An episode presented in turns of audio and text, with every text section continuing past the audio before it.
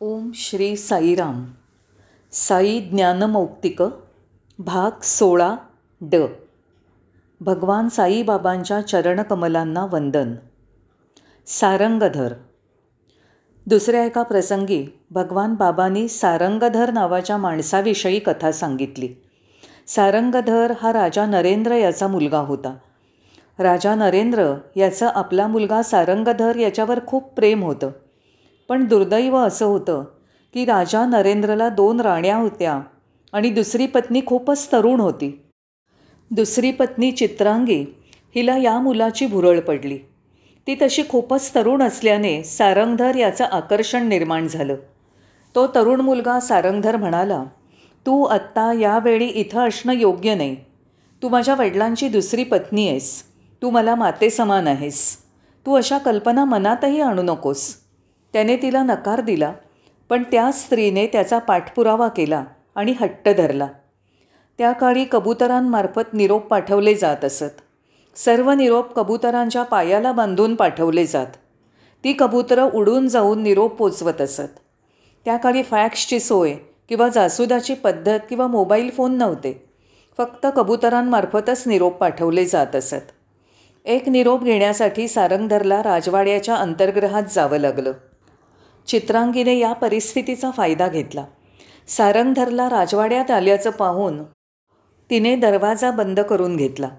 तिने दरवाजाला आतून कडी घालून ती मोठमोठ्यांदा रडू लागली. तेव्हा राजाने दरवाजावर थाप दिली. तिने दार उघडलं तेव्हा ती रडत असल्याचं त्याला दिसलं. चित्रांगीने राजाला सांगितलं हा तुमचा मुलगा कुचकामी आहे. याला मला त्रास द्यायचा होता. माझा विनयभंग करायचा होता. हे फार वाईट आहे. कुणीच माझं रक्षण केलं नाही. अशा तऱ्हेने तिने सारंगधरच्या विरुद्ध गोष्टी सांगितल्या. त्या बिचाऱ्या गरीब माणसाकडे दुसरा पर्यायच नव्हता. तो आपल्या मुलावर चिडला आणि त्याचे हातपाय तोडण्याची आज्ञा शिपायांना दिली.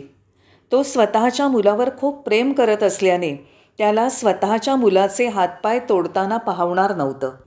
त्यामुळे राजाने मुलाला जंगलात नेऊन ही अंमलबजावणी करण्याची आज्ञा दिली. गावात नको असंही सांगितलं. त्यानंतर सैन्याचा मुख्य अधिकारी तिथे आला आणि राणीच्या उशीखाली त्याला सर्व पत्र सापडली. त्याने चित्रांगीने सारंगधरला लिहून पाठवलेल्या सर्व पत्रांचा गठ्ठा पाहिला. त्या चित्रांमध्ये तिने सारंगधरला लिहिलेली प्रेमपत्र होती. त्याने ताबडतोब राजाला सांगितलं हे राजा तुझा मुलगा उच्चकुलीन खानदानी मुलगा आहे. तो चांगल्या शुद्ध आचरणाचा माणूस आहे. तुझ्या दुसऱ्या पत्नीनेच त्याची अवहेलना करण्याचा हा प्रयत्न केला आहे तेव्हा जराही विलंब न करता राजाने आधी दिलेला हुकूम मागे घेण्याची आज्ञा केली. म्हणून जीवनात तुम्ही किती काळजीपूर्वक राहिलं पाहिजे वागायला पाहिजे हे तुम्हाला समजलं पाहिजे. एखादा अगदी बरोबर असेल पण तरीही काही कारणाने एखाद्या वेळी तो अडचणीत येऊ शकतो. विशेषत स्त्रियांच्या बाबतीत असं भगवान म्हणाले. मग त्यांनी असंही म्हटलं एखादी स्त्री म्हणेल की मला श्रीरामासारखा पती हवा. पण त्या स्त्रीने सीतेसारखं असायला हवं. जर तुम्ही सीतेसारख्या असाल तरच तुम्हाला रामासारखा पती मिळेल. पण जर तुम्ही शूर्पणखेसारख्या असाल शूर्पणखा ही इच्छेचं द्योतक आहे. एक माकड एक राक्षसीण लोभी. तर ती स्त्री रामाची पत्नी होण्याची इच्छा करू शकेल? शक्यच नाही असं भगवान म्हणाले. Super speciality hospital. उत्तम सुविधा असलेल्या हॉस्पिटलमध्ये त्या दिवशी घडलेल्या काही विशेष गोष्टी बाबांनी सांगितल्या. आणि ज्या एका रोग्याच्या बाबतीत खूपच गुंतागुंत होती अशा रोग्याच्या शस्त्रक्रियेविषयी कसा आग्रह धरला ते सांगितलं. ह्या शस्त्रक्रियेला जवळजवळ आठ तास लागले.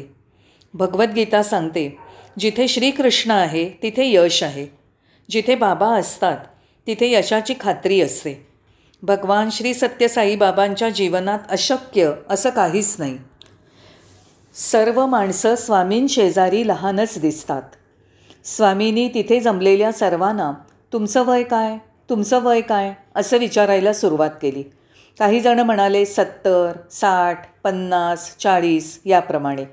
पण समान वाटणारी एक गोष्ट म्हणजे प्रत्येकजण त्याच्या त्याच्या प्रत्यक्ष वयापेक्षा दहा किंवा पंधरा वर्षांनी कमी वयाचा दिसत होता. कृपा करून माझ्यावर विश्वास ठेवा. मला माहीत नाही असं म्हणण्याऐवजी बाबांना विचारा असं म्हटलं पाहिजे. इथले बरेचसे लोक तरुण नाहीत पण ते तरुण दिसतात. काही विद्यार्थी माझ्याकडे येतात. विशेषत मी जेव्हा अशा प्रकारचा शर्ट घालतो. सर तुम्ही तरुण दिसता. मी त्यांना परत बोलावतो. अरे ही काय कौतुकाची बाब नाही. तू म्हणायला हवंस तुम्ही तरुण आहात. जर तुम्ही म्हणालात तुम्ही तरुण दिसता तर त्याचा अर्थ काय होतो? तुला असं म्हणायचं आहे का की मी खूप मोठा झालो आहे आणि तरुण दिसण्याचा प्रयत्न करतो आहे ही काही प्रशंसा नाही. लोक स्वामींपुढे तरुण दिसतात. का बरं? कारण हे स्वामींच्या कंपनांमुळे होतं. इथे काही लहान तरुण मुलांची नेमणूक स्वामींनी काम करण्यासाठी केली असेल. पण त्यात इथे दर्शन आणि भजनामध्ये भाग घेणारे तसंच इथे काम करणारे खूप जणं वयस्कर आहेत. होय. पुस्तकांच्या स्टॉलवर जा कॅन्टीनला जा सेंट्रल ट्रस्ट ऑफिसला युनिव्हर्सिटी आणि जनरल हॉस्पिटलला जा. त्यांच्यातले सगळेजणं सत्तरपेक्षा जास्त वयाचे आहेत. पण ते काम कसं करू शकतात? मला नाही वाटत की ते घरी काम करत असतील पण ते इथे स्वामींच्या कृपेमुळे काम करू शकतात. दीर्घ आणि कार्यतत्पर जीवन. मग स्वामी म्हणाले ज्यांनी माझ्याबरोबर जास्त वेळ काम केलं आहे त्यांचं आयुष्य दीर्घकाल झालं. ते दीर्घायुषी झाले आणि कोणतंही दुःख न होता त्रास न होता त्यांनी हे जग सोडलं. मला आता दुसरं विमान द्या. विमान बदला. एवढंच. फ्रँकफर्ट ते न्यूयॉर्क एवढंच. काहीही अडचण नाही. स्वामींनी काही लोकांचा उल्लेख केला. पुजारी कृष्टप्पा दुसरं म्हणजे शेषगिरीराव. तिसरं म्हणजे सुरैया. या सर्वांनी स्वामींची खूप निष्ठेने सेवा केली आणि खूप दीर्घायुषी झाले. होय नव्वदीच्या वर आणि कस्तुरी हेही दीर्घायुषी झाले. एक दिवस बाबांनी त्यांना हॉस्पिटलमध्ये जाऊन तपासणी करून घ्यायला सांगितलं. ते तिथे तपासणीसाठी गेले. डॉक्टरांनी त्यांना काही वेळ विश्रांती घ्यायला सांगितलं. स्वामी तिथे गेले आणि त्यांना विचारलं कसे आहात कस्तुरी? छान स्वामी. जर तुला छान वाटत असेल तर तू हॉस्पिटलमध्ये का आलायस? फक्त तपासणीसाठी आणि विश्रांती घ्यायला आलो आहे स्वामी. स्वामी मंदिरात परतले आणि अंत्ययात्रेची सगळी तयारी ठेवायला सांगितलं. ही सर्व तयारी सुरू असतानाच कस्तुरींच्या आत्म्याने पृथ्वी या ग्रहाला सोडलं होतं. काय सुंदर मरण होतं ते. कोणत्याही यातना न होता. पाहिलं इथे आणखी एक वृद्ध ग्रहस्थ आमच्यात असतात. त्यांचं वय वर्ष चौऱ्याण्णव. आणखी एक डॉक्टर अलरेजा जे पंच्याऐंशी वर्षाचे आहेत आणि डॉक्टर बुधवार जे नव्वद वर्षाचे आहेत अजूनही हे सर्व कार्य करत आहेत. स्वामींनी डॉक्टर अलरेजांना पुनर्जन्म दिला. तीस वर्षापूर्वी जेव्हा बाबा मुंबईत आले होते तेव्हा डॉक्टर अलरेजांना हृदयविकाराचा झटका आला होता. त्यामुळे त्यांनी जवळजवळ ह्या जगाचा निरोप घेतला होता. स्वामींनी तिथे जाऊन त्यांना हलवलं. ए अल्जेरिया उठ. आणि त्यांना परत जिवंत केलं. आजपर्यंत चाळीस वर्ष उलटल्यावरही आम्ही त्यांना हॉस्पिटलमध्ये कार्यरत असलेलं पाहतो. अगदी अगदी आत्तापर्यंत ते हॉस्पिटलपर्यंत चालत येत असत. ते इथे दुसऱ्या मजल्यावर राहतात. तिथल्या पायऱ्या उतरतात चढतात. अशा तऱ्हेने देवाच्या सान्निध्यात राहणं आपल्याला शक्ती देतं. कामावधानी नावाचे एक धर्मगुरू. कामावधानी नावाचे एक धर्मगुरू होते. ते एक संस्कृत पंडित होते. त्यांनी इथे एक महत्त्वाचा सण साजरा केला. त्यांनी सर्व प्रकारे सर्व प्रकारच्या देवतांची पूजा केली होती. कामावधानींना सकाळी आणि दुपारी बाबांच्या दर्शनाची खास परवानगी होती. ते नेहमी बाबांचं पहिलं दर्शन घेणारे होते. त्या दिवशी सर्व धार्मिक विधी पूर्ण झाल्यानंतर त्यांनी सरळ जाऊन पादनमस्कार घेतला आणि ते आता माघारी फिरणार. तो स्वामी म्हणाले कामावधानी आज दुपारी तुला इथे येण्याची गरज नाही. जा आणि आराम कर. तेव्हा त्या दिवशी ते घरी गेले. दही आणि इतर पदार्थाने व्यवस्थित जेवण घेतलं जसं एखाद्या सणासारखं. मग विश्रांतीसाठी आडवे झाले. ती त्यांची अखेरची शेवटची विश्रांती ठरली. काहीही अडचण नाही. बाबांनी आम्हा सर्वांना ही घटना सांगितली. एखादी गोष्ट बरोबर आहे हे तुम्हाला नक्की माहीत असतं तेव्हा दुजोरा द्या.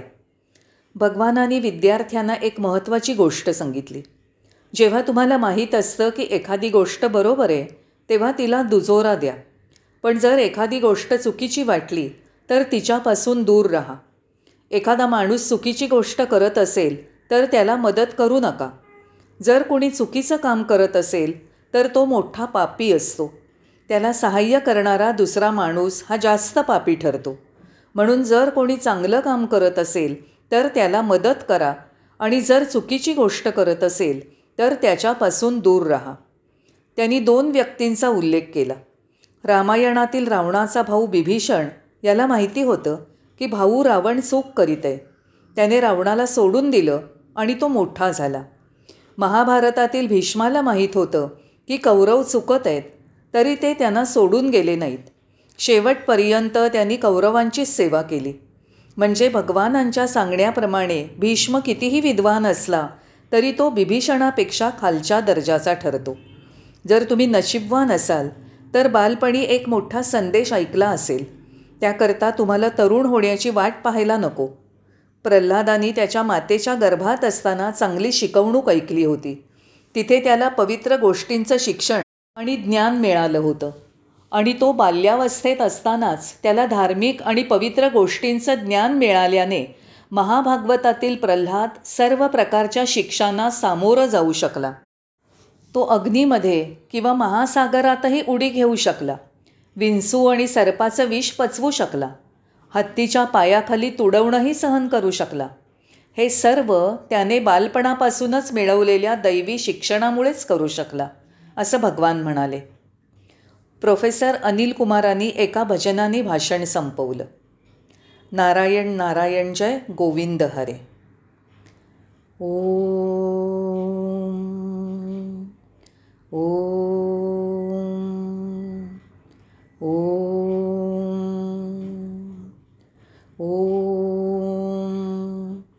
असतो मा सद्गमय। तमसो मा ज्योतिर्गमय। मृत्योर्मा अमृतं गमय